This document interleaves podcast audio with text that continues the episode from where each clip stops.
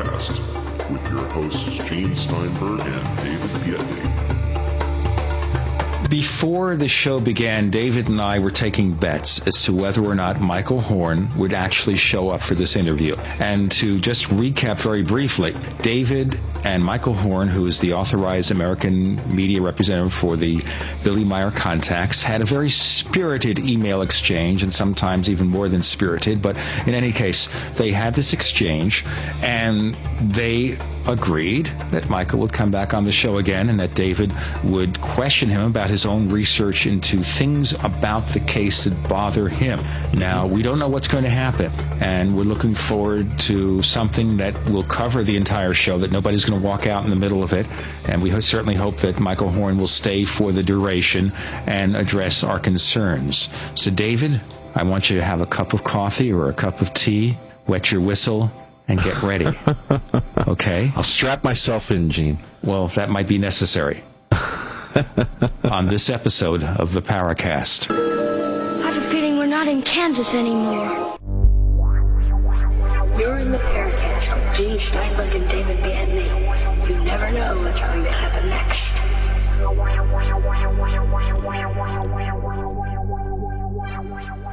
This is Tim Beckley, Mr. UFO, reporting for ConspiracyJournal.com. Fascinated by the strange and unknown, things that go bump in the night, UFOs, time travel, Area 51, the Philadelphia experiment, shady government cover-ups? Don't be left out in the lunar cold. Sign up now for our weekly online newsletter and receive our snail mail catalogs. Go to conspiracyjournal.com or email Tim Beckley at MrUFO at webtv.net. It's all out of this world. And back with us on the Paracast is Michael Horn, the authorized American representative for the Billy Meier contacts. Since he was on the show, and I have to tell you this, David was not able to make it during the body of the interview. He had a personal conflict that he had to address, and he's here tonight to address his concerns. But we made a few general comments about the believability of the Billy Meier contacts. And before we really progress with anything else, Michael wanted to say something about that. So go ahead, please. I've been researching the case for a little over 27 years, but I've only been the rep for it for two and a half because I've spent the difference in time as well as the present time researching everything available in English, and I've taken the time and trouble to make six visits to Switzerland. I've known the lead investigators in the case, Leon Bredelders for 20 years and Wendelle Stevens for just a little bit less than that. I want to establish first that I know the people. I know at least 20 or more of the witnesses in the case. Uh, the reasons Gene just said why we're here is because there were statements made in the after effect of the first sh- uh, show with me and in a prior show by David regarding the case and its uh, credibility or lack thereof, in his opinion. I simply made notes of some of this, and I want to make sure that I am not going to misrepresent my understanding of David's position and what he said.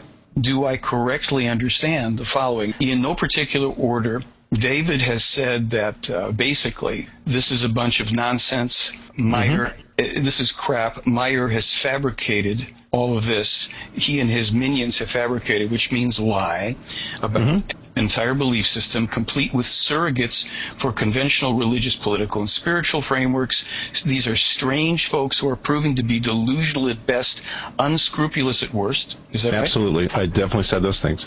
Okay. Meier is lying. I'm a guilty accomplice.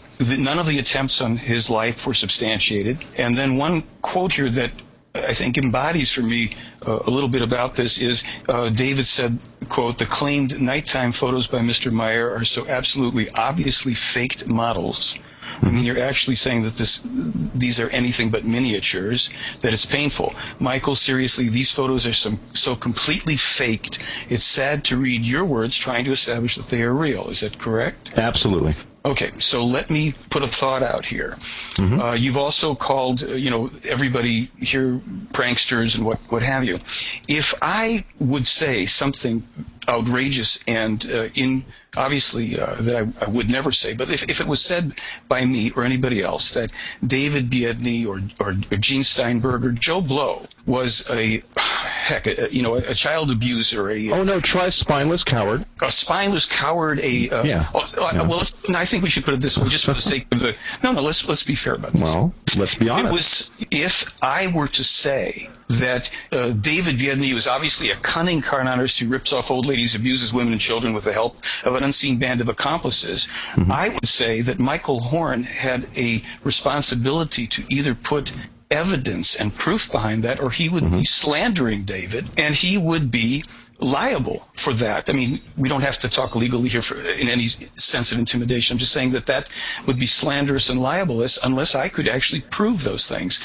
If I did say, however, I've heard, I think he may be this according to what somebody said, I'd be stating an opinion. Is that an understandable difference between making a statement of fact and, and an opinion? Um, not exactly.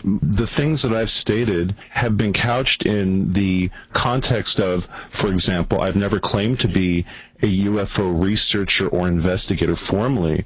Michael, you, you've actually told me in an email, and by the way, I think for the sake of um, full disclosure, on the Paracast forums, I will be putting up all of the email exchange we've had. I think it's very important because one of the things that, in fact, there's a little bit of it, of it up on there now.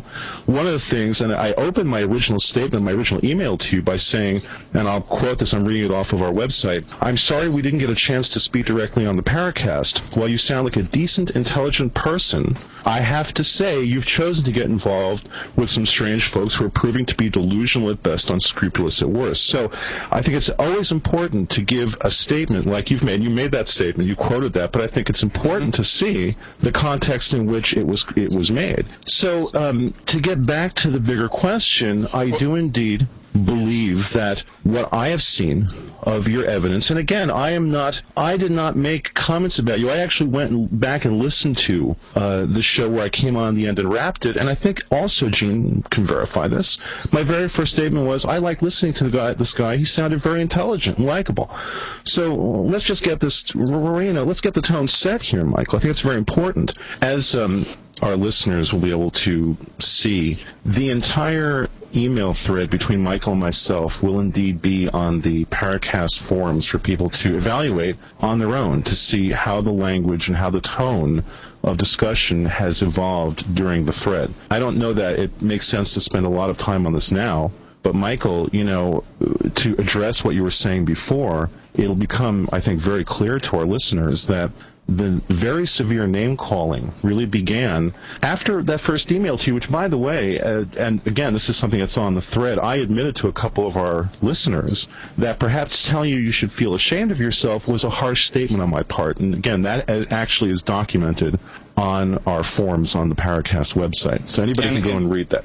and calling me a liar as well. So let me agree with you that let people read that, but our issues would mm-hmm. be much more about this case. And Exactly. I have a, I have a question for you, and I want to know when you when you interviewed Meier, why did you find him to be a cunning fabricator or a liar? I have not interviewed him. We have not interviewed Billy Meier. Did you did you interview any of the witnesses? Absolutely not. So you you've decided that the man is a liar and that he, his helpers are unscrupulous people as well. I did you read Wendelle Stevens' Well- book? Well, well, me- hold on. Okay, go ahead. Well, you're just doing all the questions here. Well, what I have done is I have looked at the body of evidence to a large degree that you have on your website, and I also watched all of the DVD that you graciously graciously sent us. So I, I can't claim to have spent years researching this case. Absolutely not. As I said, I have never claimed to be a professional UFO researcher. Right. I, I've never made that statement. Well, you did since you made a statement that the man is a cunning liar. I have to ask you, since you didn't Oh, oh, excuse me. I never used the words cunning liar. Again, that's your terminology. cunning Those are your words. Cunning fabricator. A fabricator is a liar. I don't believe I've ever used the word cunning. Again, that's Um, your statement. If if you did use it, would you be withdrawing it at this time? Uh, no. So you are saying that you think he's a cunning liar. Yeah, you can be direct. I'm not tra- trapping you up here. You are, and I take responsibility for what we say and what we do. Uh-huh, so that's right. You, okay, so as far as you're concerned, No, no, no, no, no. I, we take responsibility for what we say and what we do. Yes. And after I have looked at, and specifically spent time in the last 24 hours analyzing an image that Billy Meier has put forward as being genuine evidence mm-hmm. and coming up with a clear indication that it, it is a fabricated image, what would your response to that be? Well, if you'll let me finish where I was going, I'm going to be happy to answer. There's nothing here in the case, David and Gene, that I will not give you my best answer. And it'll be up to mm-hmm. everybody to decide if it's good or not. But I, my question, since you claimed, uh, let's not leave this thing because you have said something about a man that I happen to know for six years, whose life's work I've studied for 27. And uh, let's just say that you that it's fine with you. You called him a cunning fabricator or liar. And I have to ask you this: Did you read the book of 400 and 552 page, pardon me, 542 pages by Wendelle Stevens, which is called a preliminary investigation report? Yes, quite a while ago, actually. Did you read about the truth analysis testing, including the testing of Billy Meier himself on a stress analyzer, along with Yes, about I did. 50?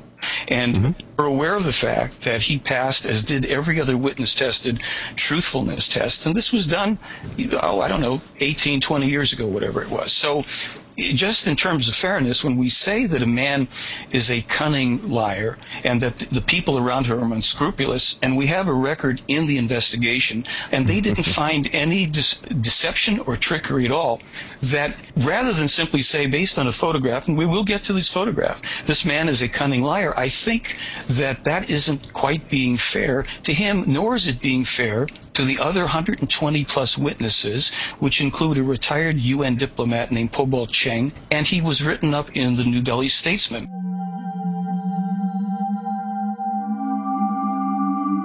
You've entered another dimension. You've entered the Paracast.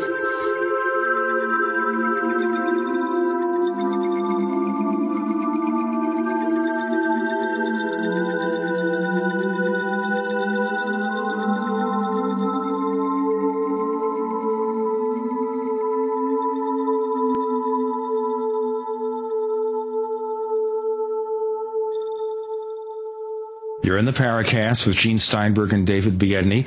We have Michael Horn making a return appearance. He's the authorized American representative for the Billy Meier contacts because David has had a rather extensive degree of correspondence with Michael between the time that the first show aired and the time that we're doing this follow-up. There's a lot of issues that have to be discussed, but I want to ask you one thing, Michael, before we mm-hmm. proceed with this, and I think David has some other things. Number one is if it can be shown that any substantial or even a reasonable proportion of Billy Meier's claims, such as his photographic evidence or his sound mm-hmm. evidence, are falsified, mm-hmm. that has to cast doubt on everything else he says. So you look for deception, evidence of deception in what he says or does. So you understand part of the point here that if we can show, or if David can show, that certain things he says are questionable, that's a reason to cast doubt on everything he says. Well, uh, that may be a little bit of an extension of logic that may not apply, and I'll tell you why. Make the point, but I, Sure. David needs to get a chance to say something. Go ahead. Surely.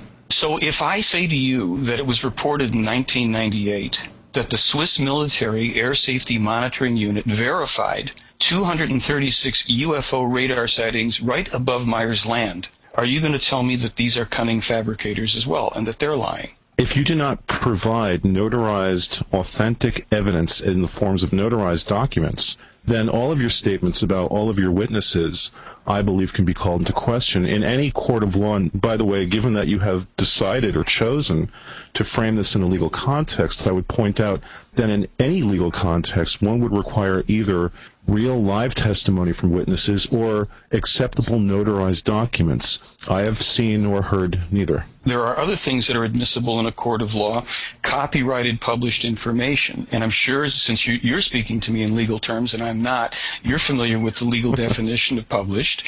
And um, Uh huh. I would suggest to you that since we can get into that and to respond to Gene as well, if I can prove to you, as you put it, that Meier published in documented, published, copyrighted books and unalterable documents specific, prophetically accurate information in a wide variety of diverse fields, that legal, copyrighted, published information is also evidence. Is that not so?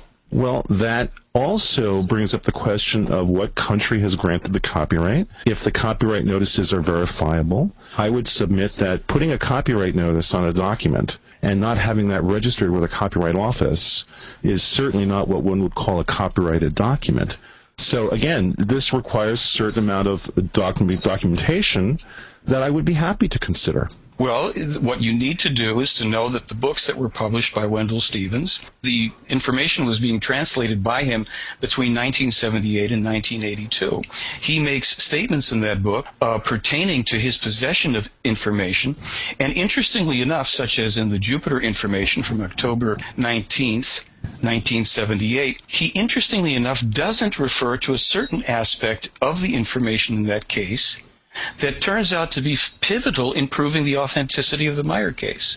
And that is uh, the following. On October 19, 1978, Meier published a document, an unalterable document, in which he is in an alleged conversation with an alleged extraterrestrial in the presence of Jupiter, and he's reporting on the rings of Jupiter. He goes on to provide other detailed information from his observation, which includes not only what the surface terrain of the moon Europa looks like, which is encrusted in ice, but he goes on to describe the moon Io. On March 9th of 1979, five months later, Wendelle Stevens was carrying that document back to the U.S. where he would get a uh, witnessing by O. Richard Norton, who was the director of the Flandrau Planetarium in Tucson at the time, and Major Rich- Richard Pestalozzi, U.S. Air Force retired, two distinguished, incredible people. The reason that Stevens was keeping this document was not particularly because of the Jupiter information, but because of 10 specific predictions about specific events that would take place in the world that were contained therein, only one of which had occurred at that time. Three days after Stevens had those documents in his possession and returned to the United States, on Monday, March 12, 1979, an announcement was made at NASA they said that the following was the most important discovery of the Voyager mission. And that was that they had just discovered in looking at the photos that Io was the most volcanically active body in the solar system. Later on, now a skeptic went to the trouble of sequestering himself in a university in Utah for a weekend, online, Lexis, Nexis, and everything else, in hopes of debunking and showing that Meier must have had access to this information. The only thing he could finally come up with at the end of it was to say that obviously Billy Meier, Wendelle Stevens, and everybody else involved had hoaxed that information. When Meier was having his first meetings in 1975 with what are called the official contacts, he was instructed that he was to number every sentence spoken to him by one of the extraterrestrials, and he questioned the reason for it. They said to him, We're going to give you information that is going to be shown to be accurate weeks, months, and even decades from now. And you are going to be accused of being a hoaxer and a fraud and all the rest of it. We're going to have you number every sentence that we speak so that as you're disseminating these papers and they're getting out into the world, when certain events take place long after you've already disseminated this, anybody and everybody will have the same sentence with the same information in the same place. Now remember, I said that Stevens in his book did not note the IO information. If there had been a hoax here, he probably would have waited so that he could say, see, Billy Meier also got this most important thing. Now, that's one way of looking at it. But what I'm driving at here is this. We have literally dozens and dozens and dozens of these types of things. We have even new verified information. On my DVD, as you guys know, I mentioned the coming riots to Paris and France from Islam. Now, I made my DVD and had it on the market in February 2004, and I was referring to the already published information from 1981 and 87 by Meier, where he specifically foretold actually an even, even greater catastrophe where Paris would be burned down, which we hope will not eventually happen. But Fate magazine provides true reports of the strange and unknown. Keep up with the latest on angels and miracles, psychic phenomena, ghosts, UFOs, life after death, and much, much more. To receive your free issue of Fate magazine, call now at 1-800-728-2730 or visit their website at www.fatemag.com. That's 1-800-728 2730 or www.fatemag.com. What are you waiting for? Your fate awaits. The Paracast with Gene Steinberg and David Biedny. You never know what's going to happen next. Folks, Now- let me tell everybody this is the Paracast with Gene Steinberg and David Biedny. We're talking to Michael Horn, the authorized American representative for the Billy Meier contacts. And I realize you've covered a lot of ground here. Yeah, I'll stop and let I you guys think respond. David's got a lot to say now because they're, we're kind of running afield from the starting point of where we were, and I think we need to get back to it. David? One of the things I think needs to be underscored is that uh, when one talks about documents, when one talks about making claims of documents existing being passed around, uh, one simply has to substantiate this. Uh, to make these claims without, again, as I said, in the case of documents, um, notarized dated documents are really the only valuable information here. Um, descriptions of documents that we have not seen nor touched is uh, really just that. You know, we can talk about hearsay, Michael, all we want. And in fact, um, when, you know, you were trying to harp upon the idea that I called Billy Meier a liar, well, I've got news for you. The President George W. Bush is a cunning liar. The people around him are just the same. They they are guilty of the same, what I believe are crimes that he is.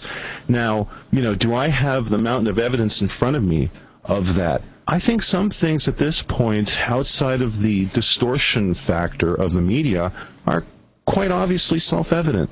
But really, tonight, what I wanted to focus on was what we can consider hard evidence. Um, yes. I have one, but I let you speak now. Please give me the same uh, the same grace. You're on your website. The thing that you offer as hard evidence, besides again documents that have I have no sources for them. I have no notarized verification that these documents existed in the time frame in which you claim they existed. But what I do have are some photographs that are on your website. That is what you're offering as evidence. Um, you are claiming that all of these photographs are real. And so, in order to be objective, and I think objectivity is something that we can certainly say is a goal here. And in fact, um, in your DVD that discusses the Meier case, in the latter part of the DVD, where you talk about all of these spiritual and um, other non-UFO related topics that Myers covers in a screen called Making Progress, you do bring up the notions of honesty and objectivity. I do want to make a quickly reference a quote where you do state that, and this is your wording, arguably we in America almost pride ourselves in avoiding honesty and objectivity. I think that's a rather sad statement. I, in my personal life, try to sort of focus it on what I believe is the important vector of honesty and objectivity. And in order to be objective, I can't talk about things I haven't touched. What I can talk about is a photograph that I've analyzed. That's I can be honest and objective about. And I think, like as what you state in the DVD, this should be a primary goal for our discussion: honesty and objectivity. then may I comment on what you just said? Because you led into that by saying that you cannot comment on evidence that you haven't touched. I'm going to suggest to you that since that evidence is in print and has been available to many, many people, that it is more your own responsibility to get your hands on those things. Thousands of people pr- uh, possess that. If you want to say that because you didn't see me hold that document or those things that it doesn't exist, then I say then there is no standard, real standard of proof, and this goes back to a criticism that really puts the Excuse me, skeptics. one second, Michael. He's not mm-hmm. saying it doesn't exist. He's saying he's questioning the evidence of when this document was made, but that's Well, still yeah. moving us away from the discussion, No, which is he's looking at hard evidence at your website, and we're going to look at photographs, okay? Now, we're getting back to the same thing again. If he's going to be able to demonstrate, which he says he can, that some of those photographs, or at least the ones he's analyzed, are questionable, that has to cast doubt on a lot of the story. And that's something I asked you about before, which is if you see that one or two or three key elements of this story which is hard evidence, are shown to be false, then that has to cast doubt on the rest of it. And you can we can talk about the rest of it. Let's talk about the stuff right now Fine. that appears to be questionable. And David has you one- spent time. Go ahead. Let me ask one question about the photographs. Conversely, then, am I to understand that if we have photographs that are authenticated, that are shown to be real, and films that are shown to be real, and video that's shown to be real, and sound recordings that are shown to be real, and that an IBM scientist who analyzed metal samples was analyzing real metal samples and made a legitimate scientific conclusion of authenticity, how will we now evaluate the evidence in the case if we find there's real evidence? And let's just say you can find something quote unquote fake. How do you now uh, does it cast a doubt or does it say well because we have real evidence we have to rule out fakery What sort of logic is this? Yeah, if you, as the person who claims to be the American representative for Billy Meier, are telling us oh, that there may be real evidence, but if we point to evidence that we could demonstrate is false, we shouldn't worry No, no. about this. I think No, it's a no, very saying- serious thing to worry because, again, we're we're trying to establish a very high standard of evidence here because Right. Billy Meier is claiming that he's in touch with intergalactic or interstellar beings, Yes. and he's got evidence supposedly of Mm-hmm. predictions, of photographs of this craft, Mm-hmm. and if we can show that certain parts of that story, and there's no way to, for one person to, to look over everything, and they shouldn't have to. They should look at the stuff that's presented as hard evidence, and that they can show that the things they're looking at are not true. It has to cast doubt on the rest of the Well, story, and let's that puts, proceed. and in that Let's case, proceed. let's proceed with that.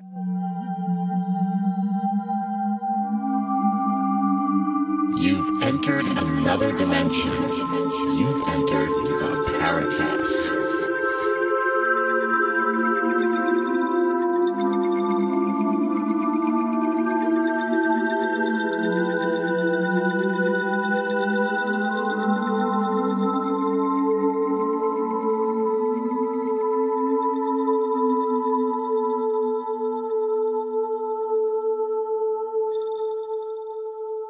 You're in the Paracast with Gene Steinberg and David Biedny. We're talking to Michael Horn, the authorized American representative, media representative for the Billy Meier contacts. His website is www.theyfly.com. And now let's give David the floor here because he didn't have it during the first interview. He wasn't available. David, I want you to address the logic of false versus real evidence, but then you have spent some time analyzing at least one of the photographs. And I want, before Michael, you go back with your response, let David explain. Go ahead. I think it's important to establish in the case of any some anybody who is analyzing data uh, professional qualifications. I think that's critical. In my own case, as I said before, I've never represented myself to be an expert UFO researcher. What I am is a world recognized expert in image processing, special visual effects, and advanced compositing techniques. The documentation that supports the statement is extensive. Um, it's widely widely available to anybody who's interested, including, for example, having been the primary author of a book called Photoshop Channel Chops, which, which is essentially considered to be a classic reference work describing advanced compositing techniques, the exact kind of techniques that are used to fake photographic evidence. I also worked at Industrial Light and Magic doing special effects for motion pictures, including Terminator 2, the Rocketeer, Hook, uh, Star Trek uh, Six Generations, and a variety of other projects. So, with that understanding, my expertise is in looking at images and understanding how they are constructed. This is something I am an acknowledged expert in. Specifically, I downloaded a JPEG file of an image that is being put out as official evidence by uh, Figu. I'm not sure how you pronounce that, Michael. F-I-G-U. that's right There is a uh, there's a docu an image that I sent to you, and uh, also this, as I stated before, will all be up on the Paracast website, so that our viewers can come to their own conclusions. I'm simply going to present what I found using the interchannel processing techniques that I helped create in Photoshop. Um, so specifically, there is an image, a nighttime image of a lit object hanging over some cars which is supposed to be in front of Billy Meier's house. Um, this is presented as an authentic image, and uh, the claim is that this this lit object was in the scene with the cars and a picture was taken of it. So that you know there's never been any representation on your part michael correct me if i'm wrong that this image has been fabricated or manipulated in any way. Is that correct? That's correct. Okay one of the most important things to realize is that there are certain types of visual artifacts that result from specific types of image processing techniques. These are well known, well documented artifacts, and in fact, in the work of visual effects production, these are the things you try to avoid because they make the client unhappy and make the image look less, less realistic than it should be given that the movie is supposed to convince people of its truthfulness, at least the visual effects portion of the truthfulness. I looked at this image, and my eye is trained specifically to find issues. And I immediately, without doing any processing on the image, realized there were some problems with it. So, going into Photoshop, what I did, I took the downloaded JPEG, which I have to qualify is a compressed image. So already there is some image degradation that has happened, but that's okay because the issues with this image were actually jumping right out, even given the compressed nature of, of the photograph. What I did was I brought it into Photoshop and immediately separated the red, green, and blue color component channels. The appearance of brightness in those channels indicates the appearance of that color component in the overall image. Now, I've written extensively on the idea that when we look at an RGB breakdown of a digital image, what we can do is find specific strengths and weaknesses displayed by these color channels. Very specifically, what I did was to consider the green and red layers, or I should say channels of this image. The channel most interesting to me was the green channel. That's because in RGB color space, the green channel contains the greatest amount of what we call high frequency information. The English term for that would be detail. And uh, taking the image into that specific color space, looking at the green color component of the image, it became clear to me that there were some very obvious problems. The primary, well, the two primary problems underneath of the lit object in the scene, there are in the processed sharpened green channel of the image, which by the way was processed with a combination of levels, tonal optimization, and curves contrast optimization. I use different tools in Photoshop for revealing different parts of the information of channels. I actually use both of, both of these techniques to do two things. A, to reveal a set of image detail underneath of the lit object that shows up as very identifiable, very visible vertical striations that are completely consistent with what is the visual look of folded fabric. So my postulation A is that this lit object was placed on a pedestal with fabric covering it so that there is no kind of a connection from above, no kind of a wire or string to have to remove or retouch out later. An important consideration in this is that this image is dated in the image 1979, which as we all know was prior to the invention of Photoshop by just about actually just about 10 years. So this image um, would not have been produced digitally if we're going to take that date into into you know consideration, this would be done in an optical process, an optical image superimposition. Now, an optical image superimposition would leave a couple of clues, and those clues are what I looked for and successfully found. If one looks at the green channel of this image, and the version specifically that I adjusted the contrast of and then also did a little bit further processing to bring out detail, what one sees is the following, Michael and Gene and our listeners.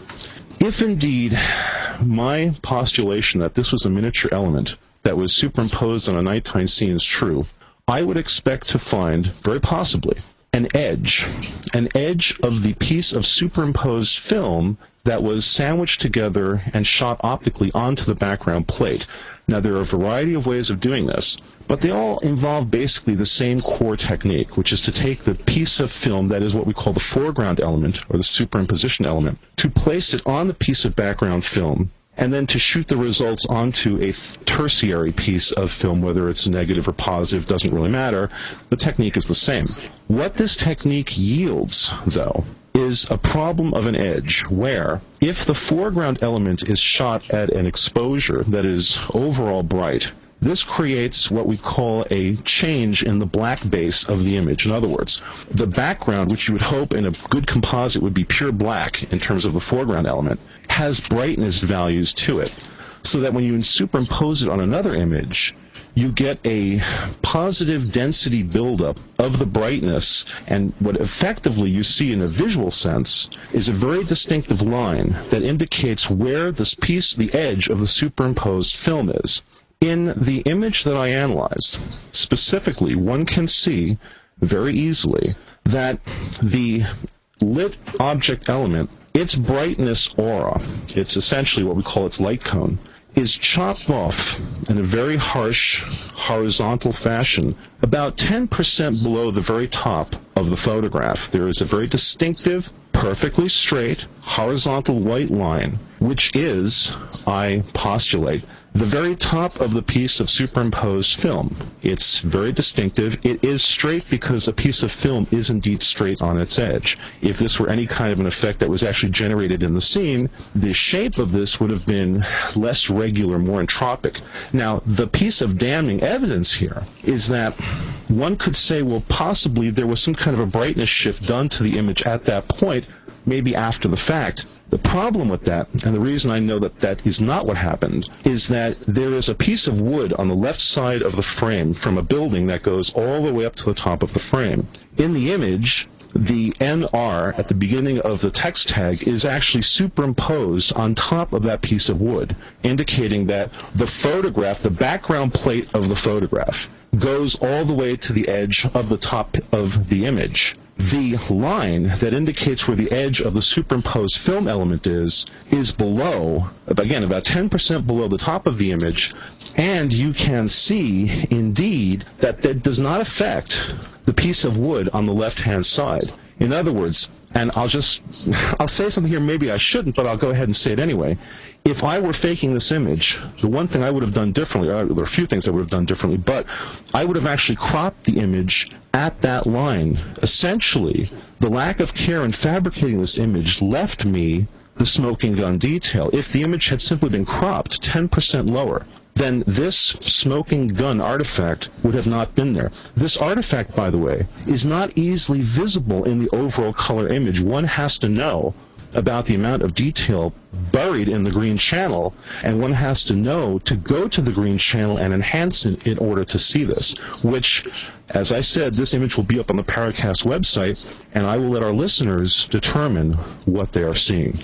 We have William Burns, the publisher of UFO Magazine, on the line. William, can you give us an offer for our readers about getting the magazine? Yes, I sure can. This is UFO Magazine, and I'm Bill Burns, the publisher, and here's an offer for your listeners. We have a special five issue introductory offer for first time subscribers, nineteen ninety five for your first five issues. Not available anywhere else but on the Paracast. So, Bill, how do they place the order? People can place orders by going to www.ufomag.com. They can also place orders over the phone at 1 888 UFO MAGA, or they can write to us at Post Office Box 11013, Marina Del Rey, California 90295. Bill, give us that contact information again. It is UFO Magazine, Post Office Box 11013, Marina Del Rey, California 90295, or they can go directly to www.ufomag.com, and they can also call 1 888 UFO MAGA, and they can subscribe right over the phone with a credit card.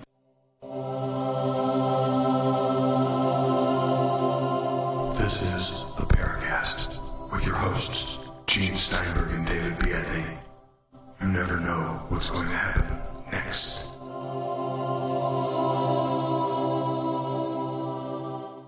You're in the Paracast with Gene Steinberg and David Biedny. We're talking to Michael Horn, the authorized American media representative for the Billy Meier contacts. Really? But what we've been talking about so far is David's concerns with photographic evidence. And what's going to happen now, we have a message forum system at theparacast.com. So you go to theparacast.com and click on the message forums. We'll have a place where you could see, number one, the correspondence exchange between David and Michael, and also what David has discovered, what to him indicates that we have a false photograph. Now, David, did you want to conclude anything before Michael responds? No, I'm happy to take questions.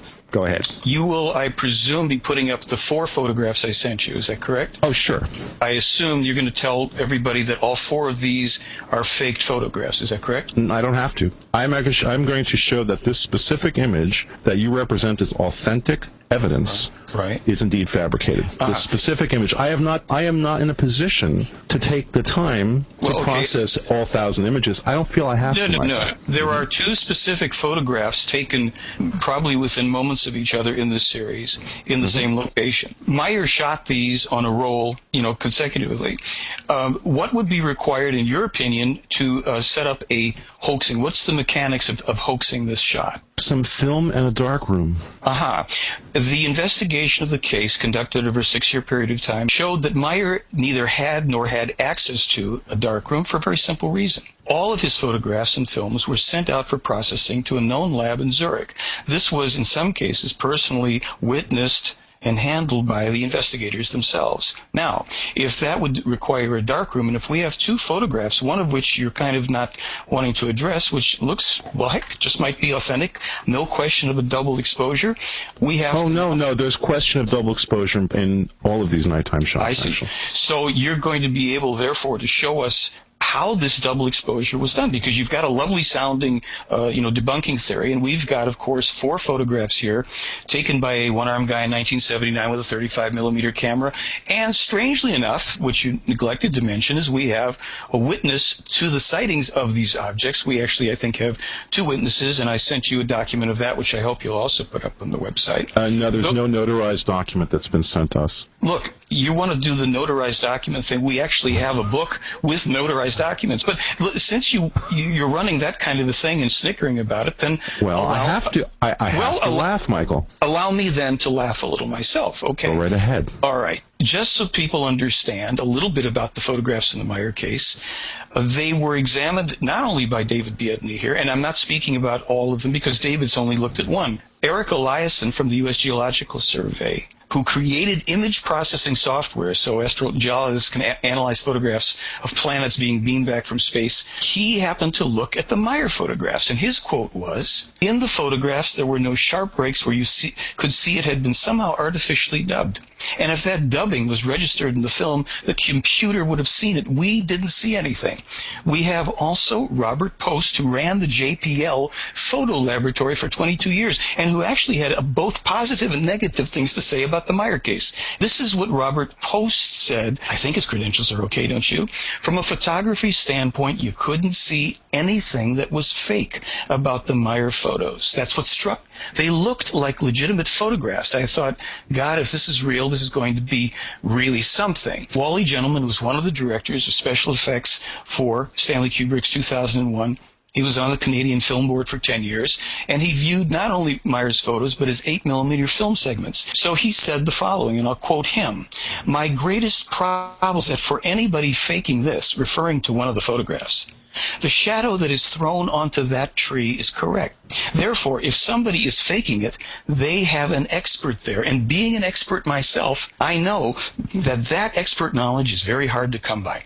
So I say, well, and let's remember also that Michael Malin, who I'm sure you know about if you know anything about NASA, Michael Malin is very well known, uh, principal investigator for the Mars Orbiter camera on NASA's Mars Global Surveyor surf, uh, spacecraft.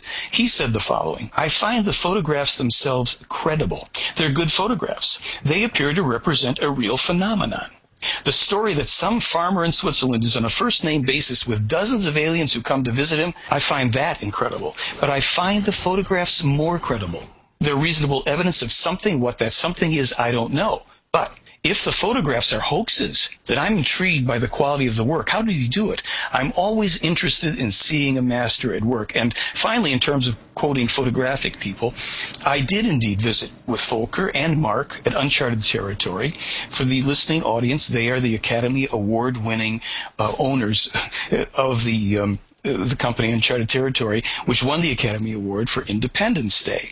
Now, I showed them Meier's photos, and I showed them especially Meier's film and video, which I think we do have to get to, in the presence of film producer Charles Bender, the co-producer on the film Solaris, they said, those are not models. We know models. And I said, if you could duplicate this, meaning the films, what would you have to do? And they said, we have to go to CGI. We can't d- duplicate those films with models. When were they taken? I said between 75 and 78. And they shook their heads and they said, no, not models. So what I'm going to say to you, uh, David, at this point, I had channel, you know, challenged in the past the major skeptics, such as James Randi's organization and CFI West and IIG, because they too had said Meier's photos are an easily duplicated hoax. Well, they, to their credit, took my challenge to duplicate only one of Meier's photos and one of his films. That was in 2001. And in 2004, when I was appearing on the Art Bell show, uh, one of the skeptics called in and he was complaining that he wasn't getting a real good treatment there.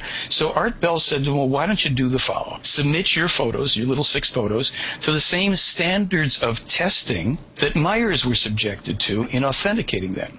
So what we're saying here for your listening audience is there were a great number of Meier's photos, especially from 1975 on, that were subjected to very rigorous rigorous testing standards with specific parameters by professionals in labs in addition to the people who I just quoted. Okay, now, Michael, I think we're getting yeah. beside the point here.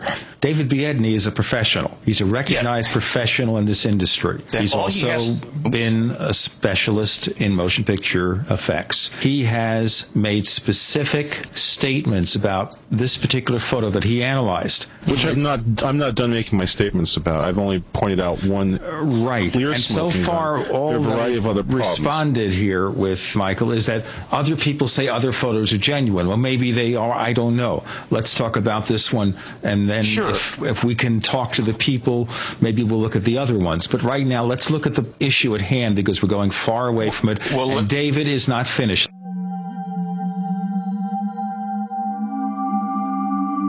You've entered another dimension. You've entered the Paracast.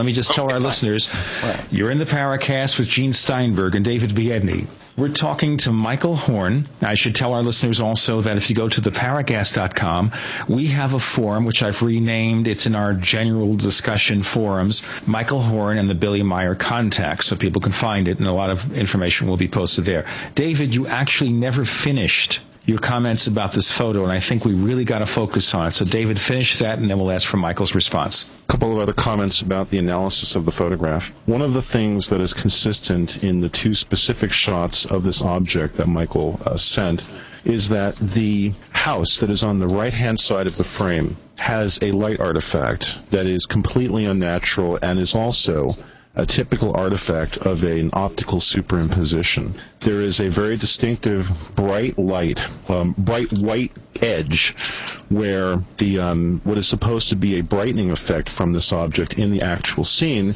is supposed to be occurring. When one looks at this um, visual artifact, one sees that the brightening of the panel of the house that we're looking at ends in a very abrupt way that does not conform to any actual structural portion of the house at that point. A very interesting telling sign of that is that about halfway down this line, and again on the website, we will show detailed versions of these images so you can see exactly what I'm talking about. There is a transparency in the superimposed brightness that allows the underlying building to show through. Another artifact that would never ever be seen in a genuine photograph. It's a clear sign of a superimposition.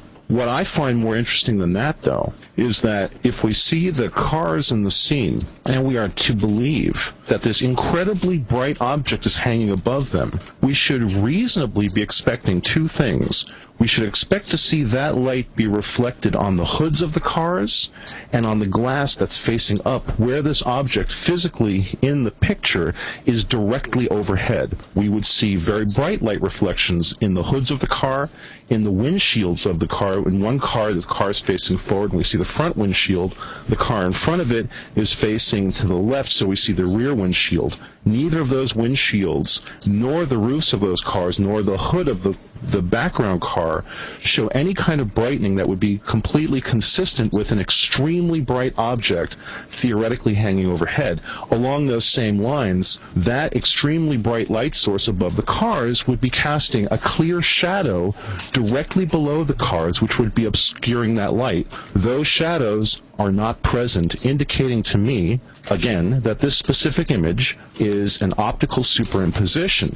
As I stated before, and I'll just wrap up my description with this, the top line of brightness, again, given the fact that it is present and shows the light cone of the object being cut off in a harsh way, is an absolute clear indication that I am happy to submit to any photographic expert or otherwise to verify that this is indeed an optically composited superimposition of what I believe is a smaller scale object shot on top of a draped, fabric draped pedestal and superimposed in the scene. I stand by my analysis. All right, now allow me. You said it's a superimposition. Doesn't that mean that it was imposed, the effect was imposed on a photograph? Superimposition can occur in camera, it can occur in a darkroom. Superimpositions, by the way, when they're done in camera, they're done all the time, and in fact, it's an old tried and tested technique for doing effects on the cheap in a motion picture if you don't want to do post processing to create an effect. So actually, the process of superimposition can be done in camera.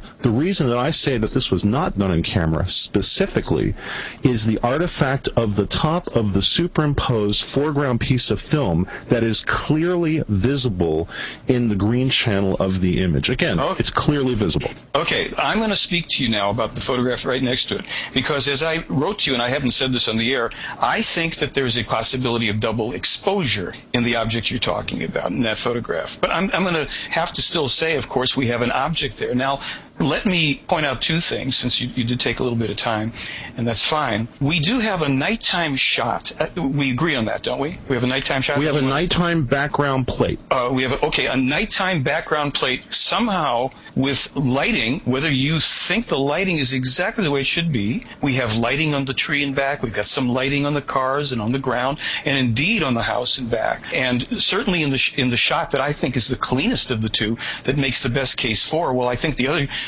photograph can make a case for double exposure. I think there's no question in my mind that I'm not a photographic expert, but I'm looking at a photograph at nighttime, and I'm saying if you are going to tell me that this is a small object shot and superimposed somehow which you have yet to explain. It's superimposed on a black on a background shot at night, except we don't have a full nighttime shot. We've got an illuminated nighttime. There's no uh, question but that there is light being shed on all these objects, and the objects, uh, the one um, kind of bathtub looking glowing object is one source and the other disk which was reported there were two of them is what they said that second light source was up to the right All right, so I take it then that you are not disputing what David said about the other photo. I think the other photo could be uh, a double exposure where Meier might have clicked camera very quickly. No, no, no. The what. double exposure he's talking about is one negative being placed over the other negative, which is done in, in an enlarger or something like Oh, that. well, okay, then that's check- specifically no. That he's not talking about Meier making a mistake with his camera. He's talking Okay. about a clearly deliberate effort to fake a photo. That's what he's All right, talking so about. let me let me come back to it. In that, in the correspondence via email, David told me that this was a fluorescent light, in effect, that was set up, and that the other light source was a quote unquote lamp Oh, on a oh, pole. oh, Michael, What? As I pointed out in the emails, you specifically used the term fluorescent light. I never did. You Fine. Would you that. like then, if I misunderstood, would you kindly tell us just what kind of a light that is that is used in this case and that produces that type of brightness? Are we talking about the uh, the object that's reported to be a ship? Yes. Oh, any number of ways to create an object that would glow in that way.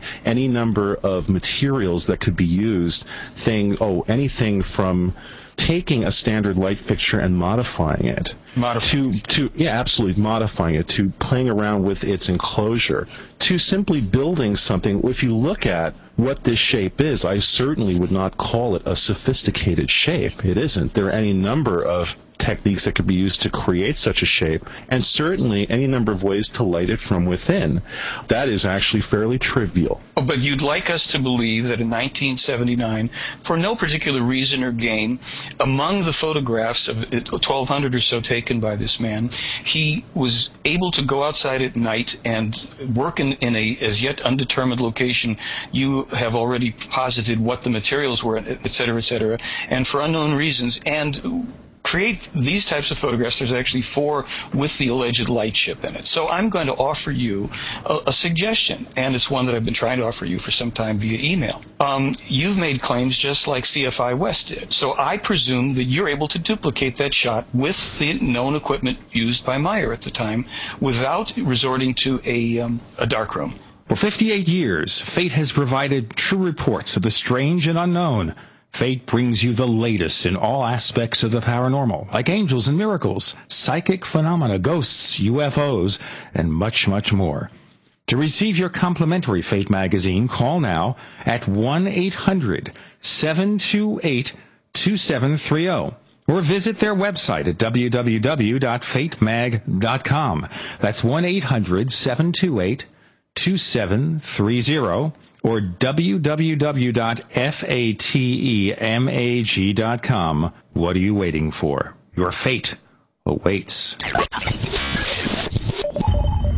You're in the Paracast with Gene Steinberg and David Biedny. You never know what's going to happen next. Is that Whoa, correct? whoa, whoa, whoa, whoa, whoa. Stop, stop, stop. Before we get into that particular aspect you've just raised, let me tell everybody you're in the Paracast with Gene Steinberg and David Biedny. We're talking to Michael Horn, the authorized America media representative for the Billy Meier contacts. His site is theyfly.com. And what David is saying here is that based on his analysis, this is what the picture is. It's not, our concern is not whether Billy Meier had a dark room in his bedroom or in his basement or he handed it to somebody else to do it. That's irrelevant. He's analyzing the actual evidence without worrying about how it was done. He's just pointing out that this is how you could do this particular thing and these are the flaws that he sees. He's pointing out specific, obvious flaws. And I have a copy of the photographs here. I've seen exactly what David did. I have a copy of his images. I've opened them up in Photoshop on a 23 inch bright LCD display and I'm seeing what he sees.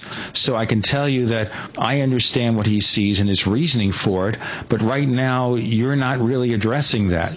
Okay? Well- you're saying how could he do it? I don't care.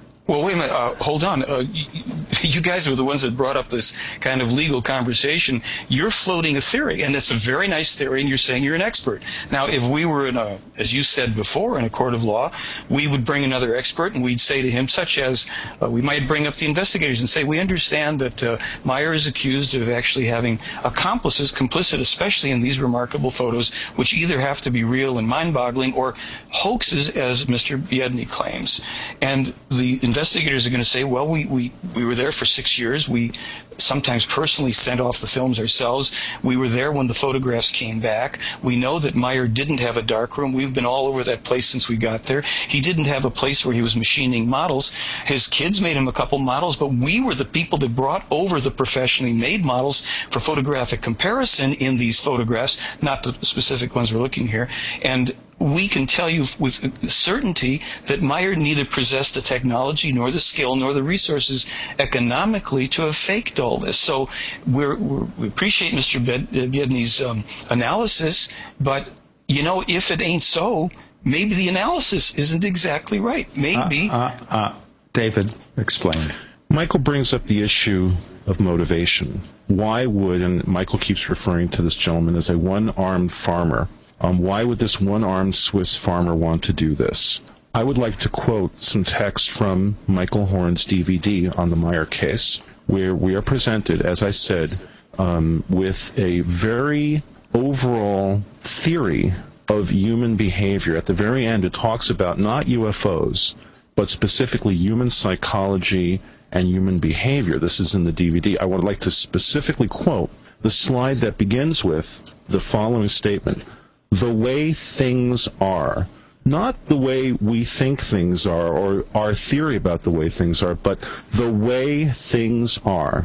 The next screen says, This isn't really about UFOs and extraterrestrials. It's about our future and our survival. Mm-hmm. Now, if we look at that, which by the way, one of the things that I have said on the previous episode, and I'll say again now, is that what I find worrisome about this is that clearly a great amount of thought has gone in to whatever it is that this Billy Meier claim is.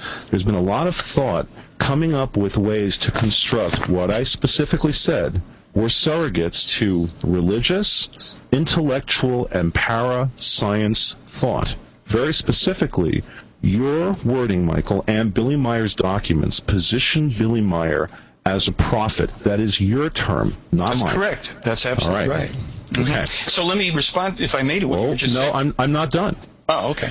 When you postulate that someone is a prophet, one has to create a belief system for this prophet. This is a standard set of mechanisms in creating cult-like groups. Not at all. Not at all. We have prophets all over our world. We call them weathermen. We call them uh, astronomical engineers. We call them uh, scientists, and we call them uh, financial analysts. A prophet, David, means somebody who correctly foretells. You don't have to have a belief system. As a matter of fact, belief systems have been the poison of our world for thousands of years. A prophet is someone who understands the laws of cause and effect and can correctly predict or prophesy an outcome that will occur based on the laws of cause and effect unless human beings change the action or the behavior surrounding it. Please do not start associating this very irresponsibly with cults and belief systems. There is no belief system, there is no cult, there's no membership in cult and recruitment, etc and you you you jumped into that from something that I thought you you kind of glossed over a little bit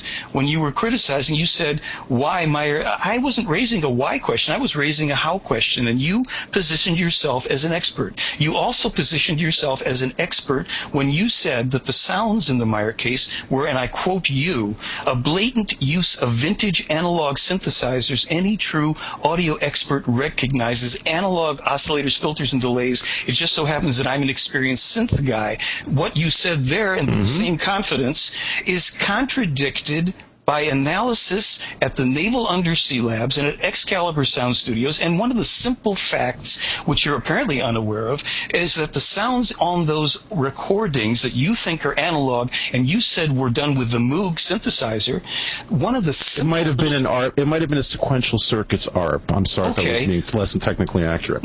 okay, yeah. so mm-hmm. uh, do they produce sounds in the inaudible range? Absolutely. Uh-huh. And those sounds are recorded sounds, right? Absolutely. So you, and how many uh, in in the 1980s? How many sound emitters did the average synthesizer have on it? Sound emitters as in oscillators? Yeah. Oh well, actually, that would depend on the specific configuration. A um, a Moog modular synth could, well, depending on how many modules you threw on it. Oh, it could have 30, 40 oscillators. Well, when the when the when the uh, science and sound experts were examining, and we have a free sound analysis document where you can read it, they found out that the sound type of systems that were available that they could compare as synthesizers for reproducing the sounds in the Meier case had what they said were f- four sound emitters. They would have required for those systems 32 for the 32 simultaneously interfacing sounds about eight synthesizers. The problem was that all of the sounds in those frequencies in the 24 audible and eight inaudible sound ranges would were continuous as well as running up and down the, the hertz range from 4 hertz to 200, uh, 2150 or whatever, all of this exceeded the capabilities of Meier since he didn't even possess a Moog synthesizer, and the 15 other witnesses in the open field saw no physical equipment, and the people a mile and a half away that came when the sounds were being broadcast, including an undercover policeman, saw no equipment. And so when the sound recordings were analyzed and they were scoped at Excalibur at Naval Undersea Labs and another sound studio in San Diego, they found that there was no known sound generating source on record that any of them had for it, and yet they could tell that it was a rotating device. They could identify three airplanes that flew by during the recordings, and they found that it was absolutely impossible that Meier could have plugged anything into a tree or a cow out in the field and created the sounds. That's part of the investigation. You claim, well, I don't have a documented copy. It's been published already, and this is part of why I'm not jumping into your camp with this. I genuinely think that if you, since you floated not just the theory, but you're telling me that this is definitely a hoaxed photograph, and Meier, and you've mm-hmm. already said that this was done out of camera. We already know that Meier had no darkroom.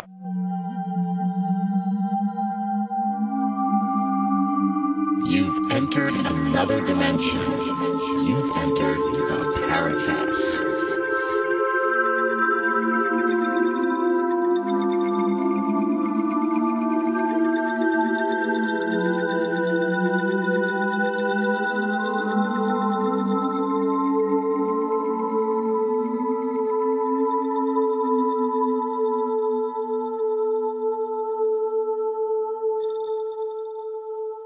Excuse hold on, me, Michael. hold on. Michael, let me just mm-hmm. have to break for a second. Tell our listeners you're in the Paracast with Gene Steinberg and David Biedny. We've got Michael Horn, the Authorized America media representative for the Billy Meier contacts. His site is theyfly.com, and if you go to theparacast.com, you will read in a special forum which is named Michael Horn and the Billy Meier contacts a lot of the discussion.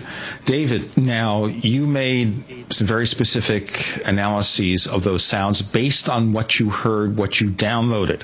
And Actually, yeah. It's just I, I want to get back on the prophet thing for a moment because Michael did change the subject away. I'm happy to But actually, to to address the audio component, Right. the specific module on a Moog modular synthesizer that is designed to modulate a sound through the frequency range is called the Bode Frequency Analyzer.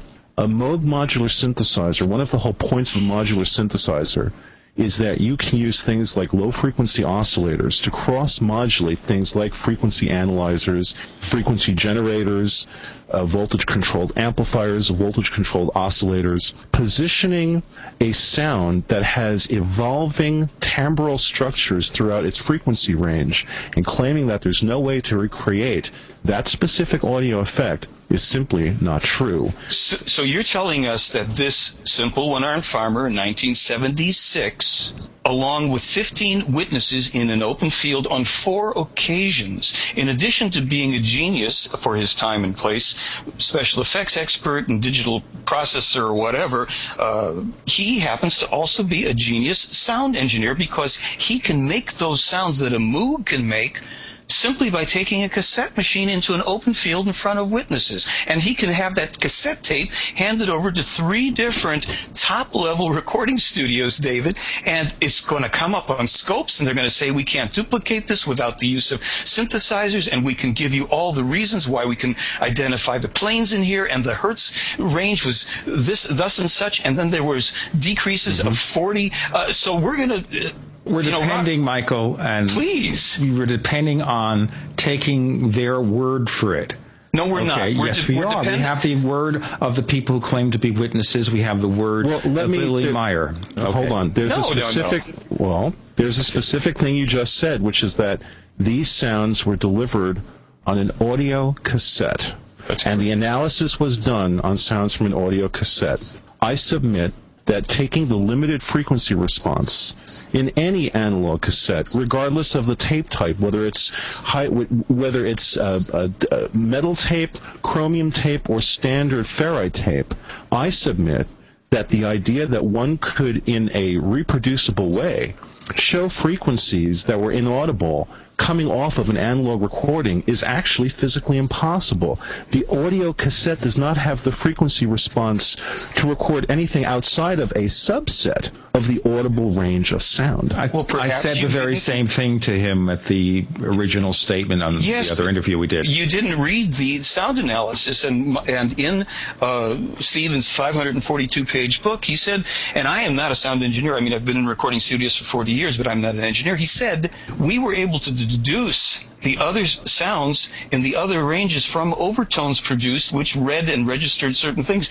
They have an explanation for those sounds. Now, if you want to be condescending towards it, you're having us you want us to believe that we have a man here, a one-armed guy with no money, no resources, who for 64 years has been having experiences that he has been able to verify. He's got no, no, no. I know. I heard. I understand your point. What we're saying is here that we will assume, for the sake of argument, you could, because it's just your word against their word no, and that it, kind of it thing. Isn't. It, it isn't. You're assuming here, Michael, that nobody helped him. I don't know his no, no. the range of his knowledge, well, but I would assume that if this this sound was done in the way that David says, someone helped him. I so would assume that if the photograph was done the way David suggests, and there we have, I'm looking at a photograph which shows the artifacts that David mentions that he had help. He didn't do it himself. Maybe one of his followers did it for him. Followers. So you're going to tell me that based on your assumption and your suspicion and your accusation in the face of the fact that we even have some of the sound analysis on film in the laboratories done, that you have a, a, a team of professional people who went and actually did the research. And you want to say because we didn't see it and we haven't looked at it, you why don't you just invalidate 95% of human history? No, because you did not witness that, it. You don't have we don't have to proof. witness it. We have only ah. the ev- we have to go by the evidence, the evidence that is provided. Is we're look, we're it's analyzing provided. the evidence tonight, Michael. We're analyzing the evidence right now. Did we've taken a photograph. Sound? Excuse me. We've taken a photograph, for example, and for this example. photograph is shown to be very, very questionable. So your argument is, how could he have faked it? Or look at another photograph. Well, we've got that photograph, and we have a photograph that does show evidence of being faked. Now we can't get around that. No, it's because no, based on an expert an opinion. who no That's, based on expert opinion. Okay, oh, an expert opinion, please. We, that's wonderful, but I, I, read you four or five other expert opinions, and you, you don't seem to want to give them any credence. You know, uh, I know that David knows who Volker and, and Mark are, and I know that when I t- tell you that they said when they looked at Meier's films and video, and of course on the DVD you have a video of Meier's zooming three to 500 feet in on a UFO, which for some reason you haven't brought up yet to attack, and which you cannot duplicate. I will tell you that right now. You, not with an, uh, a, a video camera in an open field. And we have photographs of that particular craft up close and at varying distances up to 500 feet. You want to tell me that you have one quote unquote expert opinion, which is only an opinion, an opinion that the man refuses to substantiate by demonstrating it. You go into a he already did demonstrate. He took no, apart he that he, photo. Excuse me. He took apart the photo and he showed you exactly what the artifacts are that show evidence of something. And all you're saying is my experts show a different conclusion. How could he ah. have faked it? And the answer to that is that I'm looking at what David shows me, and until David sits with the other experts, we'll all sit in one room, and maybe we'll come with a conclusion. But today, I depend on David because I know he's a recognized expert in this field. Okay, and because so of that, and I know also he has no axe to grind to disprove any particular case. He has seen uh. UFOs. Okay, he has seen them, and to get photographic evidence that would demonstrate that UFOs foes are real. He would love it. He would just love the occasion to Nothing do that. would make me happier. David, Well, I think nothing. at this point we got a sense of what Michael's point is here. Number one, that other experts disagree with David. Number two, how could the one-armed man have done it? And you only have theory at this point with, and as opposed to people who have literally gone and investigated every aspect, who have published their findings. This is not hearsay. You have, they have tested these things at JPL and NASA. USGS. You've got a physicist like David Froning, a published astrophysicist, 25 years in military and uh, defense industry, who said that he and his compatriots have calculated hyperspace propulsion speeds, but Meier's appear to be correct. They have made they may have made uh, breakthroughs in their own understanding from Meier's information on hyperspace propulsion, and he, whoever is advising him is very knowledgeable. And okay. I'm supposed to. I'll tell you what, please. we're running out of time here, Michael, and I'm giving you a lot of chance to express your point of view.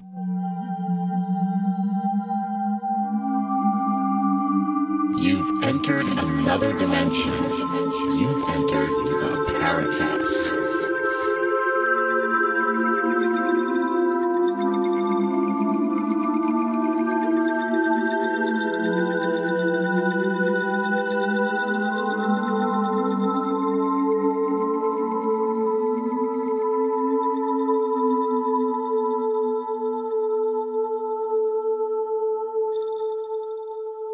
I'm one question of David. One, one only one Okay, question. Okay, before David. I do that, Sure. before I do that, this is the Paracast with Gene Steinberg and David Biedny. We have Michael Horn, the authorized media representative in America for the Billy Meier contacts at www.theyfly.com. Also go to the Paracast.com, theparacast.com for a lot of our comments. You had a question, I'm going to give Yes. David the chance to fully respond to it. Go ahead. Surely, on the DVD, where the video in question, where Meier zooms across the field, can you duplicate that with a video camera in an open field and an object that's 14 feet in diameter, metal suspended apparently by nothing? metal and suspended. Um, Actually, that footage shows a flat two-dimensional object completely motionless in front of a tree.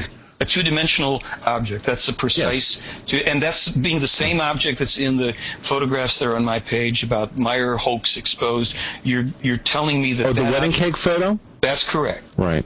That's Um, correct. th- those nighttime photos of the wedding cake image, which I, I think it's fascinating, it's called the wedding cake image. I think that's actually very reflective of the reality of it. Those pho- let me finish, please. Thank you. Those photos are clearly fabricated. Those the, Uh-huh. the wedding cake image, the supposed car, and the supposed tree are obviously miniatures, and I'll tell you why I know that. One thing that any visual effects expert knows is that any object of any significant scale will be affected by atmospheric density. In other words, air is not perfectly transparent. Air contains particulate matter in it that decreases the visibility of objects in real space, in a real context. When objects are physically located in the space with spatial relationships where there are foreground and background elements, one sees the appearance and the presence of atmospheric density. In looking at what you are now specifically referring to as the nighttime wedding cake photos, The daytime. those Oh, no no no no you brought up the nighttime photos of the wedding cake image. That's okay, but I meant the daytime ones where the Well, uh, you have I'm the gonna- close-ups on them in broad daylight, uh, and you also you're correct about the the air uh, around. And one of the factors in the analysis of the photographs that is in the free photo analysis document was that they happened to have authenticated Meier's photos using edge enhancement and all of the haze and color contouring types of things that that, that occur. So when when you talk about that as something that would discredit Meier's photos, uh, that is what proved Meier's photos real. There is a very lengthy uh, photographic analysis uh, that is freely downloadable and open up, and you can refer to it. They go through many, many, many levels of exactly what type of technology was applied. And when they brought the the the uh, special effects manufactured UFOs over and took the photographs of them, they had exhibited none of those characteristics because they were small objects close up to a camera.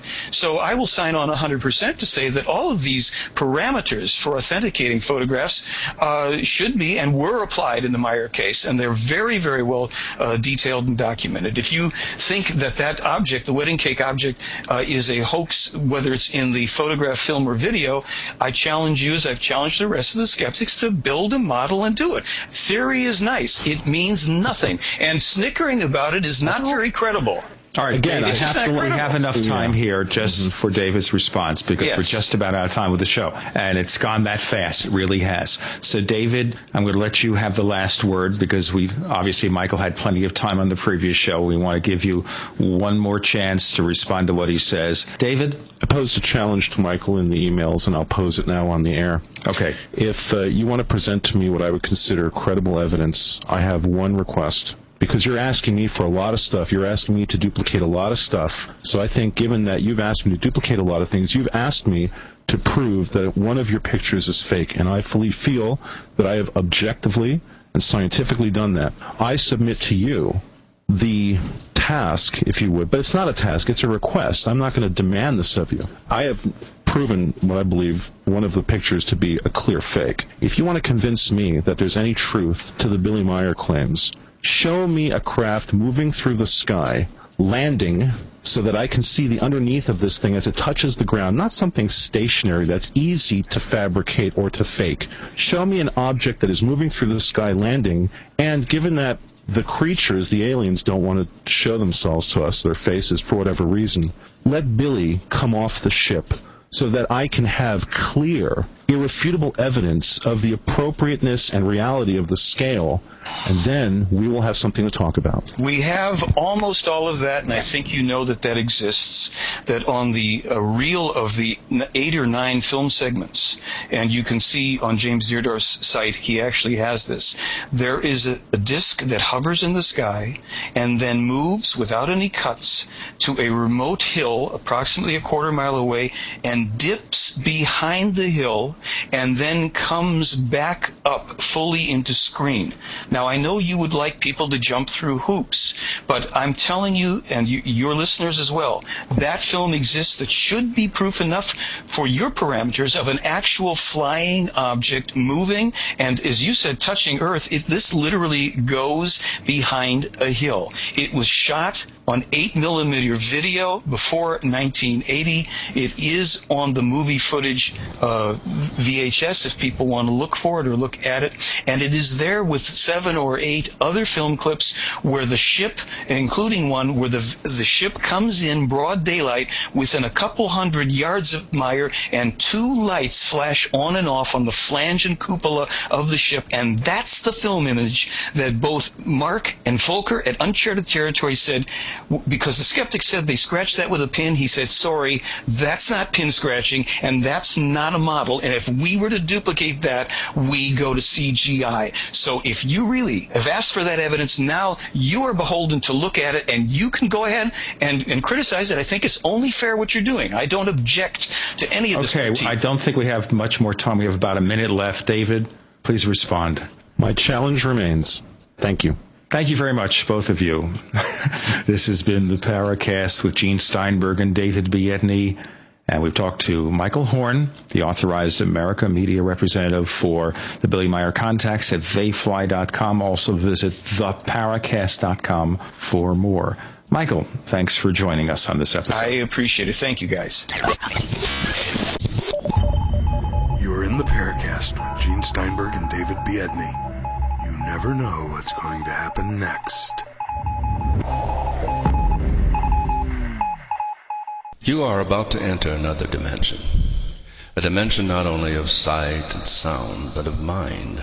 A journey into a sinister land of secret rites, passwords, initiations, and handshakes, where the truth remains hidden and history is controlled by an elite group of mysterious men.